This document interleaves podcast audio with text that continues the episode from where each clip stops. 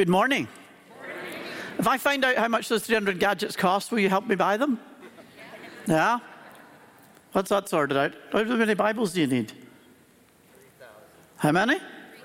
3,000 Bibles, 300 solar powered something or others. There you go. Will you help me?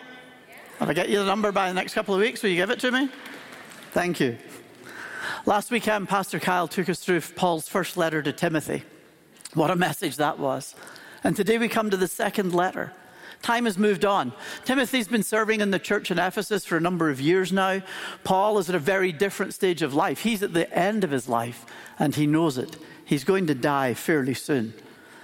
We know that Paul was in Rome when he's writing this letter, which is where he did lose his life. And he mentions another mutual friend that the two of them had, a guy called Onesiphorus, who, when he was arrived in Rome, he eagerly searched for me, wrote Paul in his letter, and he found me. When Jill and I were in Rome the last time we were visiting there, we were wandering around and got to the Colosseum and bumped into Rick Steves, who makes all these travel shows and writes guidebooks. And really nice guy, and he signed our guidebook for us. We chatted for quite a while. We weren't looking for him, we just bumped into him. I was actually looking for the Pope because I thought maybe I could talk to him when I was at the Vatican, but that wasn't happening. But Paul's in Rome. We know he's in prison because Onesiphorus visited him there. And we know that he's already faced a trial and it's all going south. He writes this in chapter 4 At my first defense, no one came to my support, but all deserted me. May it not be counted against them. There he is, death row, waiting for something to happen. And although this is not the last letter that we have from Paul in our New Testament, next weekend we'll have Titus and then Philemon, it is actually the last one that he wrote when he put pen to paper. This is the final thing that he wrote to anybody before he's lost his life and was executed because of his faith and trust in Jesus Christ. It's his last will and testament, his final words. And it's intensely personal, like the words of a dad to his spiritual son. In fact, he writes this at the beginning to Timothy, my beloved child. Grace, mercy, and peace from God the Father and Christ Jesus our Lord. My beloved child. The great reformer John Calvin once preached on this passage and he noted this. He said that the letter is written not merely in ink, but in his life's blood. Here's a quick review of the story, Paul and Timothy, their journey together. Timothy's from a little town called Lystra in modern day Turkey. His dad was Greek, his mum Eunice was Jewish, his grandma Lois was Jewish as well. And at some point in time, Eunice becomes a follower of Jesus and leads Timothy in that direction too. Paul meets Timothy when he's on one of his missionary adventures and he stops there and they get together. And Timothy decides to join Paul on his adventure of taking the story of Jesus everywhere. He goes with Paul and Silas to a little town called Philippi. We read that letter a few weeks ago and things went badly wrong there. Oh, yeah, people got to know Jesus and a lot of other people were unhappy. And Paul and Silas ended up in jail. Timothy managed not to be in jail, uh, but they all had to leave in a jailbreak and take off and head to another place. They went to another little town, Berea, and Paul and Silas were left there to get on with things while Paul traveled forward. But Timothy rejoins them again in Athens, or certainly Corinth, if you read through the book of Acts. Paul sends Timothy to Thessalonica. We read through those two letters together. Then he comes back and joins Paul again, and then they go to Ephesus together in a three year stint where they stayed planting and developing a brand new church there. Paul sends Timothy off with another letter, 1 Corinthians. He takes it to Corinth. Then Paul comes and joins him. And together they write the book of Romans. In fact, Timothy is listed as the author, along with Paul, of 2 Corinthians and Philippians and Colossians and 1st and 2nd Thessalonians and Philemon. And eventually they go to Jerusalem together. They, they were taking some money back to help people that were struggling in Jerusalem because of poverty and things that had happened there. Paul eventually heads in his final journey towards Rome, where he'd always wanted to preach the gospel, but he knew it wouldn't be easy. It's there he's arrested it's there he writes this final letter, and it's there his life will be taken from him. In fact, sometime later we even read about Timothy being in prison in the book of Hebrews, chapter 13. These guys have worked together, prayed together, shared together, pastored together, suffered together, preached together, been on mission together, done life together for 20 some years. And yet they were still part of a much larger team. You read about all these names in chapters 1 and 4 if you want to have a look in your Bible. Some of them, people like Phygelus, Hermogenes, Demas, Alexander, they turned their back, they walked away, and they gave up. No more of this. Others had pressed on with the mission while Paul was detained. I could imagine him encouraging them keep going, don't mind me. Crescens, Titus, Mark, Tychicus, Carpus, Prisca, Aquila, Onesiphorus, Erastus, and Trophimus, people who were continuing on, even though their team lead, their mentor and friend, was facing death. And a few stayed with Paul to be with him in those final days in Rome. Luke, Eubulus, Prudence, Linus. I always thought he was in Peanuts, but anyway, in Claudia. Timothy, he's still in Ephesus. But you can feel the emotion. Take the time to read it. It's like three sides of a page. You can feel the emotion when he writes about these people. It oozes out of the paper as his story is coming alive and coming to an end. Paul loves his team. You ever felt that way? Really love somebody? And I don't mean your family or your BFFs. I mean the people you serve with on a team. Do you ever feel that way about them? Your team in Discovery Land or our youth the harvest team or guest services. Those of you that volunteer and serve in music or tech. People that volunteer at Alpha and celebrate recovery, introducing people to Jesus. Your small group or a short term missions team.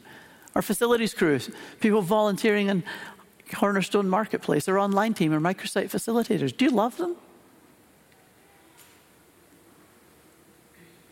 Why not? Why not? That's a real left unread question. One of those things we read it and we do nothing about it. What are we missing? What could be different? A shared meal? Praying together?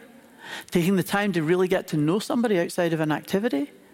Asking for a mentor, offering to be a mentor. Perhaps it's even joining a team for the very first time, and you could do that today. Our share team are going to be, our serve team are going to be out on Main Street. You could talk to somebody today about serving. You see, we hear and read of Paul in this final letter to Timothy, who he loves like his own son, pouring his heart out, taking the opportunity to say what needs to be said before his journey is over. Second Timothy actually contains some of my very favorite verses in our Bible. And as we walk through Paul's final message, I want to highlight some of them for you. And interestingly, as Paul writes this, his focus is not really on himself being in prison or impending doom. That's not what he's talking about, really. He's talking about the gospel, this unstoppable gospel. He's talking about Jesus. Here's what we read, chapter 1, beginning verse 8. Don't be ashamed then of the testimony about our Lord or me, his prisoner, but join with me in suffering for the gospel, in the power of God who saved us and called us with a holy calling, not according to our works, but according to his own purpose and grace. And this grace was given to us in Christ Jesus before the ages began. But it's now been revealed through the appearing of our Savior, Jesus Christ, who abolished death and brought life and immortality to light through the gospel. For this gospel, I was appointed a herald and an apostle and a teacher, and for this reason I suffer as I do, but I'm not ashamed. For I know the one whom I have put my trust, and I am sure that he is able to guard the deposit I have entrusted to him.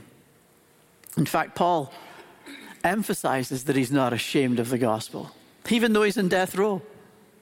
Not ashamed. He wasn't ashamed way back when we started reading all these letters together and the letter to the Romans, and he began there saying, I'm not ashamed of the gospel. It's through the gospel that God's saving power is being revealed for everyone who believes, for the Jew first and also the Greek. He wasn't ashamed then, he's not ashamed now. This is the good news of King Jesus, who's come to set us free, who restores broken relationships, who is building his church, who says he is making everything in his world brand new again, who brings and invites us into God's family, who provides forgiveness, who makes things that are wrong right, who destroys the power of sin and hell and death, who lives and reigns, who is coming soon, who has given us his Holy Spirit, who has rescued us and called us into his light. It is good news and it needs to be shared and passed on. And just as Paul is talking to Timothy, writing to him here right now, he asks him to have the same responsibility. Timothy, you need to be commissioned here. You need to become this ambassador, this teacher, this mentor who will pass on what I gave to you. And he says this after what you have heard from me through many witnesses, entrust to faithful people who will be able to teach others also. That raises for me another left on read question. Do I listen and ignore, Or do I do something and respond? Here's the question Who are you discipling? Who are you discipling? Who are you mentoring? Who are you guiding in the journey of following with Jesus? If the answer is no one, why? Why not? Why have we left that unread? Last weekend, Pastor Kyle reminded us, especially those who are young, that we all have a place here. You don't need to be as old as me with your hair turning grey to be able to disciple or mentor somebody. You don't need to wait till somehow you've accomplished something to be a mentor or a friend. The task and the challenge, the charge to each one of us is for right here, right now. We need you. I need you, regardless of age or experience. You can make the choice to become a gospel person, to become a good news person who will pour your life into the life of someone else, spending time with them, mentoring them, coming alongside them in this journey of following after Jesus. You could choose to invest your life in somebody else today, and you will never regret it. But sometimes this kind of exhortation, encouragement, or maybe you just feel I'm guilt tripping you, it feels overwhelming. How am I supposed to do that? Where am I going to find the time? Who's going to help me? I don't know enough. It's hard enough just to get here on a Sunday morning sane and without killing each other in the car. We managed to make it on time. How could I do this? And I love the way Paul gets it. He's honest and realistic. He says in chapter 1, verse 6, for this reason, I remind you to rekindle the gift that God, the gift of God that is within you through the laying on of my hands. For God did not give us a spirit of cowardice, but rather a spirit of power and of love and of self discipline. This isn't some kind of challenge to do it all under your own steam. This is a Holy Spirit opportunity as we choose to fan into flame or to rekindle the fire, the gift of the Holy Spirit, like in your backyard when you're trying to get your fire pit going. That's what he's talking about. Rekindle and fan into flame the gift of the Holy Spirit. And we should be clear it's not like the Holy Spirit needed Timothy, like he was stuck if Timothy wouldn't do it, any more than he desperately needs you. And what are we all going to do if you don't step up? That's not what Paul's writing here. But what he is telling us and what he is reminding us is that you are gifted, whether you realize it or not. God has already gifted you and has a purpose for your life. He's poured his gift of the Spirit into you that you can serve him and bless others, that you can discover and live out your purpose in his kingdom. You've been put together in a way maybe you don't really understand yet, but it's with a great purpose that God has for your very life. You might never have thought of it like that. You might never have thought, man, I have a vital role to play. Nobody told me. I don't feel that way. But you do. All of us do. Is that your desire? To discover your role in God's kingdom? To live it out to your fullest potential? Do you recognize what God is doing in your own life right now? Can you see it and feel it? Can you fan into flame the gift that God has given you for ministry right now? Don't leave them left unread. Maybe I need to pause though and just step back and say, Have you ever said yes to Jesus? Have you ever said yes to Jesus? Because that's where the journey begins. When we begin to recognize, I need help. I'm not capable of doing this all by myself. When we confess the truth of that, that I'm a broken person who needs help. When I learned to reach out in faith and discover there is a God who loved me and a Christ who gave his life for me, and the brokenness of my life, he can make unbelievably whole again. When we choose to reach out in faith and surrender our lives to Jesus, when we ask for His forgiveness and ask for His strength to live life His way, following in a direction that's no longer my choice, but His choice, when we accept his offer of a brand new life in God's family, when we ask him to become the Lord, the master, the director, the producer of our lives. After all, we learned last week, as you think about us and you look at your own heart, Pastor Cal reminded us there's no sin that is a match for the mercy of Jesus. There's nothing you could do or say that would ever push Jesus away from you. And today, the simple question is have you said yes to him? Because he said yes to you a long time ago. And when we do, Paul promises the promise that he gives to Timothy is also to us that we receive a spirit of power and love and of self discipline. We don't need to be timid. We don't need to think, I could never do that. I'm not that kind of person. We don't need to be afraid of serving or leading or ministering or talking with others. We don't need to feel as though my life doesn't really count. I don't matter here. You do. Because the Holy Spirit has so much more for each one of us as we learn to fan into flame the gift that God has already given to us. But I know it's not easy. Nobody's saying that. And Paul talks in his letter about real suffering, and he should know. How many times has he been in prison by now? Beaten up, flogged, shipwrecked, been there, done that. He knows the suffering card. And you know what he's discovered? He has discovered that faith can flourish and gifts can grow even in our suffering. Faith can flourish and gifts can grow even in our suffering. But Paul wants us to understand the cost of following Jesus, not just at the extremities of life, facing an executioner or torture. He wants us to understand the cost of following Jesus in some of the routine and regularity of life, where we kind of just slowly drift into sitting on the couch.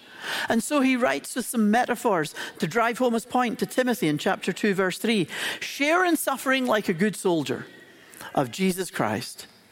No one serving in the army gets entangled in everyday affairs. The soldier's aim is to, imp- to please his enlisting officer. And in the case of an athlete, no one is crowned without competing according to the rules.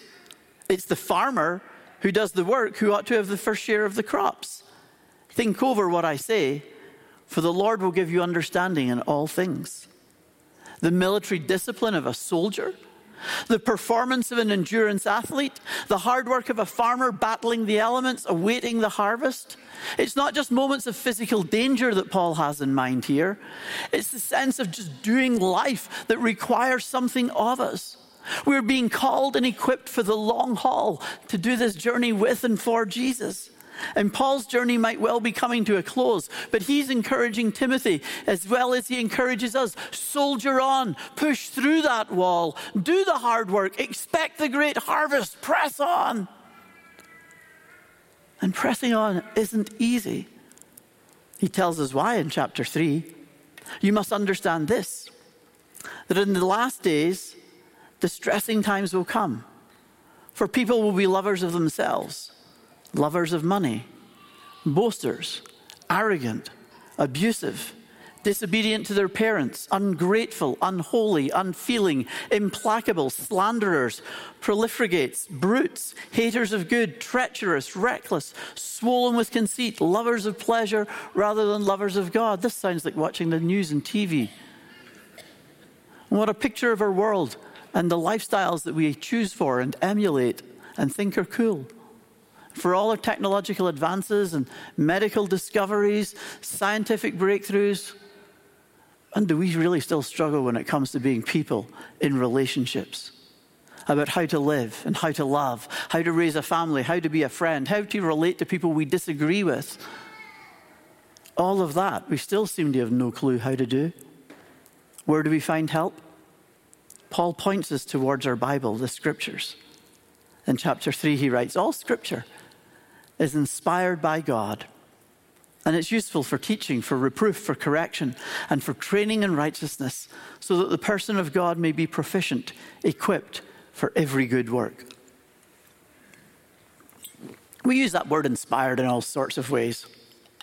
Some mornings I feel inspired to get up and do more than toast for breakfast eggs and bacon and pancakes. Not often, but it happens. I actually did yesterday. I must have been the thought of writing this last Wednesday that put it in my mind, but we had pancakes yesterday. That was fun. But that's not what Paul's getting on about. He's not talking about an artist or a musician being inspired. He's not talking about having a brilliant idea. What he is saying is that the words in our Bibles are God breathed, they're God inspired. How that happened is a mystery. After all, the books that make up our Bible, all 66 of them, they were written by different people, but very real people. And you can see that they're real in the style in which they write. Look at Luke who wrote his story, the account of Jesus' life. He begins by telling us that he engaged in painstaking research. And then his story is laid out very methodically. You can tell that he was a medical doctor. Whenever Jesus heals somebody, he kind of puts the brakes on and we get a bit of a diagnosis of what was wrong with the person. He can't help himself sharing some of that information. Mark, on the other hand, he's not into the whole medical drama thing. He's an action movie guy. Jason Statham's his hero. Everything's immediately. Nobody ever sleeps, nobody ever eats, nobody goes to the bathroom. They just do stuff for three years. and Paul, he writes beautiful but very complicated and hard to understand letters. But every portion of our Bible was written by a real person. Some of them we know lots about, like Paul. Others we know very little about. But in each instance, these words, their words, are also the words that God gave to them. They're inspired.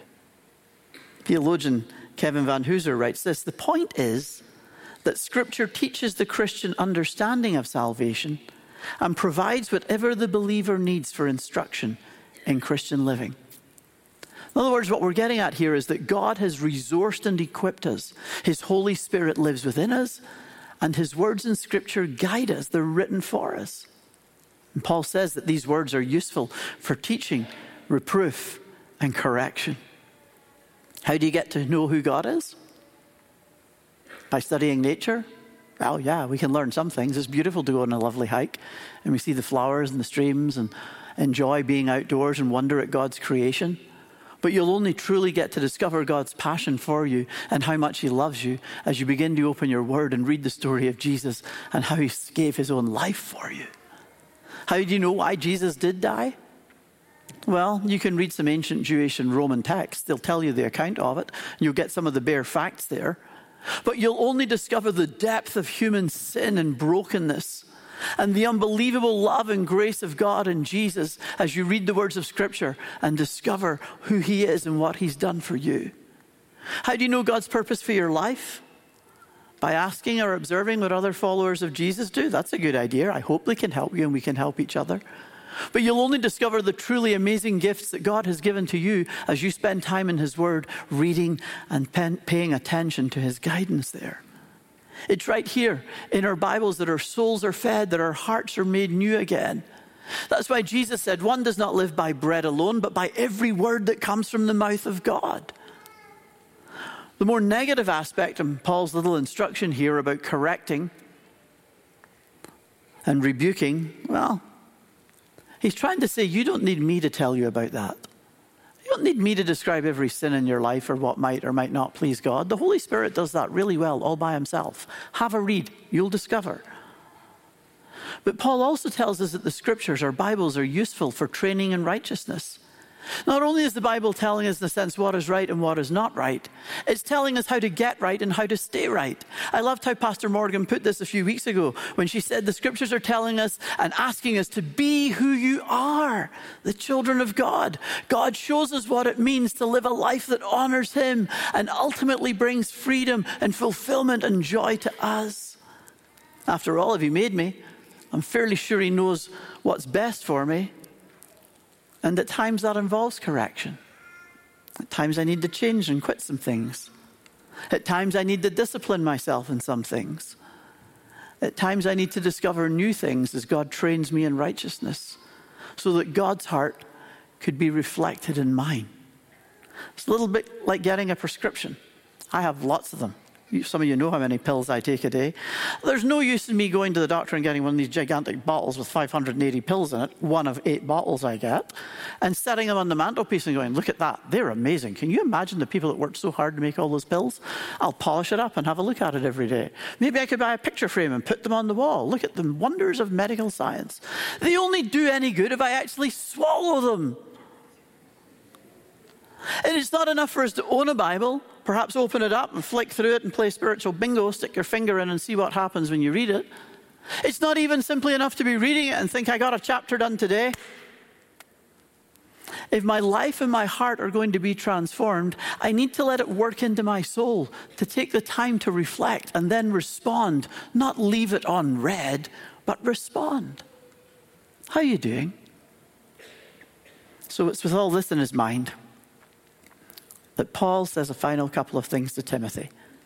And it starts with a fresh commission over this young man who he's already appointed to ministry. He says in chapter 4 In the presence of God and of Christ Jesus, who is to judge the living and the dead, and in view of his appearing in his kingdom, I solemnly urge you, proclaim the message. Be persistent whether the time is favorable or unfavorable. Convince, rebuke, and encourage with the utmost patience and teaching. Those were the very ver- words that God spoke into my heart as a young man when He called me to become a pastor. I had no real idea what that would involve.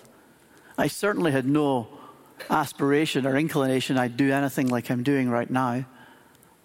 But even so, it was a call in that moment that required a response then, and it still requires a response from me now. What is God calling you to? Do you know? Have you ever thought about it? Could you answer the question? Have you listened in your heart for the answer? Or have we left it all unread? You sense the urgency? Well, maybe these next verses will convey that to you because time is up for Paul. It really is. Chapter 4, verse 6. As for me, I'm already being poured out as a libation, like a drink offering, like pouring a gift out to the gods, the way the Romans would have done. And the time of my departure has come. I have fought the good fight.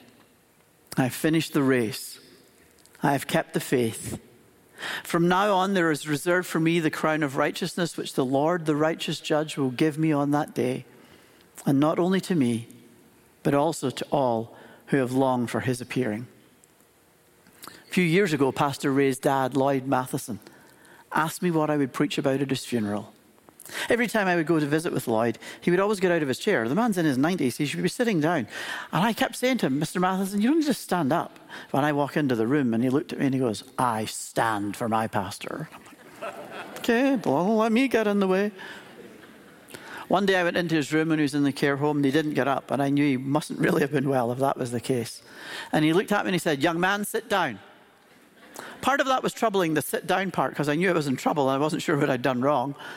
The young man part was kind of encouraging because although he might be going senile, but bah, he thinks I'm young, that's great. And he asked me that day, what would I preach on at his funeral? And this was the passage I chose, with three more metaphors from Paul. I finished the race. All of us do that. At some point in time, we all finish the race of life. We get to the finish line. We don't often think about it, but it happens.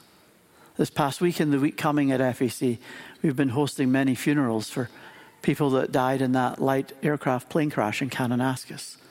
Tragedies, young men in their 20s. Reminds us all of the fragility of life. You don't need to be old to die. We all finish the race at some point, sooner or later. How long it will be, we don't know. And Paul says, I've fought the good fight, and most of us do that. I think so anyway. We live well, we choose wisely, we want to make a good job at life, we want to be kind, we want to raise families well, we want to make a contribution to society, we want to live life well, and we make good choices because we know it's easier to choose the wrong thing than the right thing so often. But we fight the good fight, we want to choose right. And I have kept the faith, he says. But I'm pretty sure only some of us do that. Only some of us do that. So often the important things in life get swallowed up by the not very important things. And we don't really get round to thinking or asking about the hard questions. What is life? Why am I here? What's my purpose? Is there a God? Is the story of Jesus true? What's my family going to do? What role could faith play in my life? What happens when I die? Questions that we never seem to have time for. Questions that we don't make time for until the race of life becomes very apparent. There's not long to go. And then we begin to wonder could you answer those questions? Paul wraps up his second letter to Timothy, his final letter. And you can tell by the tone of his language that the journey is almost over. This is his final stage of life, and he knows it. His execution is imminent. Most of us don't find ourselves there, and we pray we never would. But we all find ourselves somewhere. And we're all at some kind of stage of life, studying or building a career, or trying to figure out for retirement, or looking for a relationship, or looking how to get out of a relationship, parenting or empty nesting, boomerang parenting, taking care of aging parents, expecting, grieving. What about you? Are you, are, are you where you thought you would be at this stage of life? I don't think I am.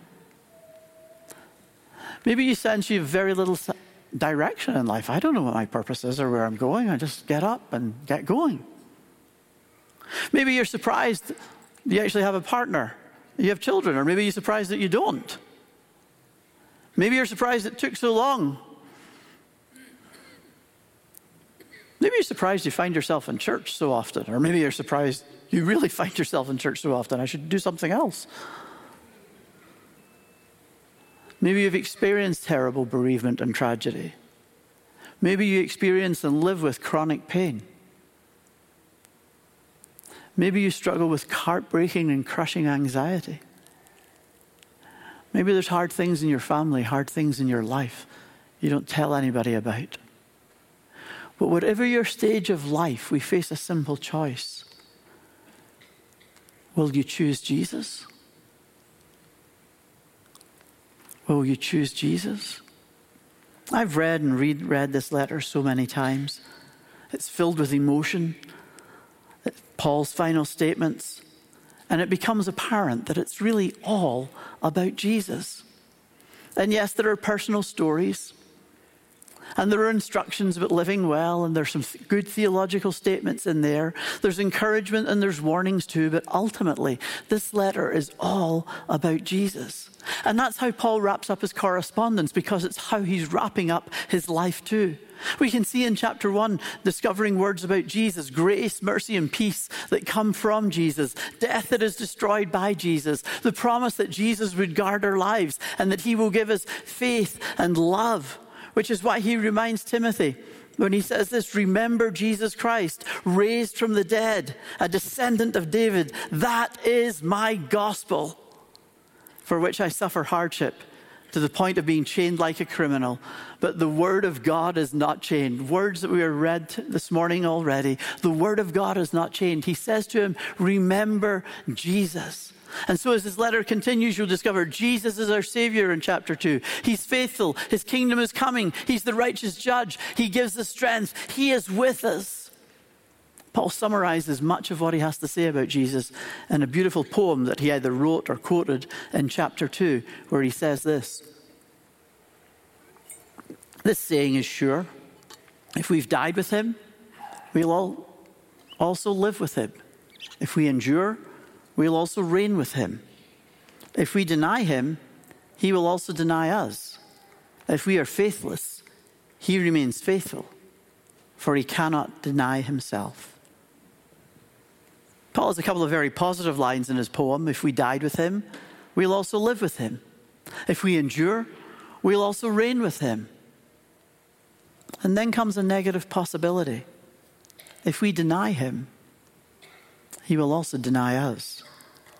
That kind of sounds like Jesus' words in Matthew 10 when he said this, verses 32 and 33 Everyone, therefore, who acknowledges me before others, I will also acknowledge before my Father in heaven.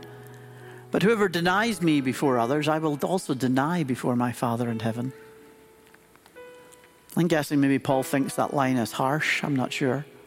But it feels as though he backs it up just a little way to say this If we are faithless, he remains faithful, for he cannot deny himself. Jesus remains faithful. Are you? Are you faithful to Jesus? Are you? In a moment, we're going to celebrate communion. A moment, a simple meal, a snack, barely that Jesus has given to us to remember him. If you don't have one of the little containers, if you raise a hand, an usher will come and get one. It'll be a moment or two before we need to open them. There's no rush. But if you need something, if you just raise a hand, someone will come and serve you very quickly. The night that Jesus was betrayed by one of his best friends, Paul heard the story and he wrote to his friends in Corinth and he said, I received from the Lord that which I also handed on to you, that the Lord Jesus, on the night when he was betrayed, took a loaf of bread and giving thanks, he broke it and said, This is my body that is for you. Do this in remembrance of me. In the same way, he took the cup also after supper, saying, This is the cup in the new covenant in my blood. Do this as often as you drink it in remembrance of me. For as often as you eat this bread and drink the cup, you proclaim the Lord's death until he comes. Whoever therefore eats the bread or drinks of the cup of the Lord in an unworthy manner will be answerable for the body and blood of the Lord. Examine yourselves, and only then eat of the bread and drink of the cup.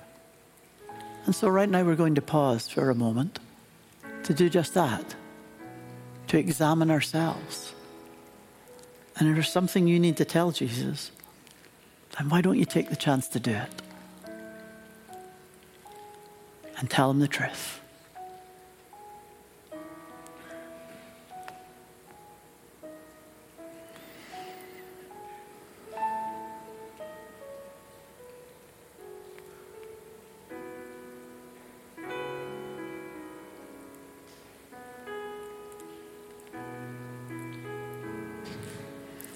Father, we confess that we are frail and we easily make mistakes. Sometimes they're not even mistakes, they're just bad choices. And today we choose to confess our sin because your promise is if we confess our sin, you are faithful and just and you'll cleanse us from all unrighteousness, that we can be forgiven. Thank you that even when we struggle, you remain faithful because you cannot deny yourself. And so today, humbly, we come before you, thanking you for Jesus, thanking you for his sacrifice, thanking you that he loved us all the way to the end, thanking you that because of him we are redeemed and forgiven. We're brought to life anew and life in your family. Thank you for this gift of simple tokens that remind us, but more than remind us as we participate in them, it's we participate in the very life of God Himself. And so today, as we remember Jesus, we choose to do so with our hearts wide open to you, not leaving a letter left unread, but saying yes to whatever you ask of us because we love you. In Christ's name, amen. It's a little, take a moment, you can peel these things open slowly. There's a little cracker there the body of our Lord Jesus Christ that was broken for you. Let's eat and be thankful.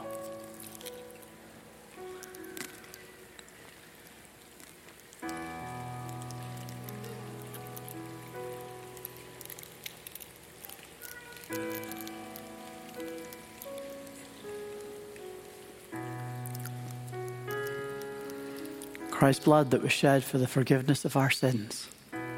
We drink and celebrate to our King.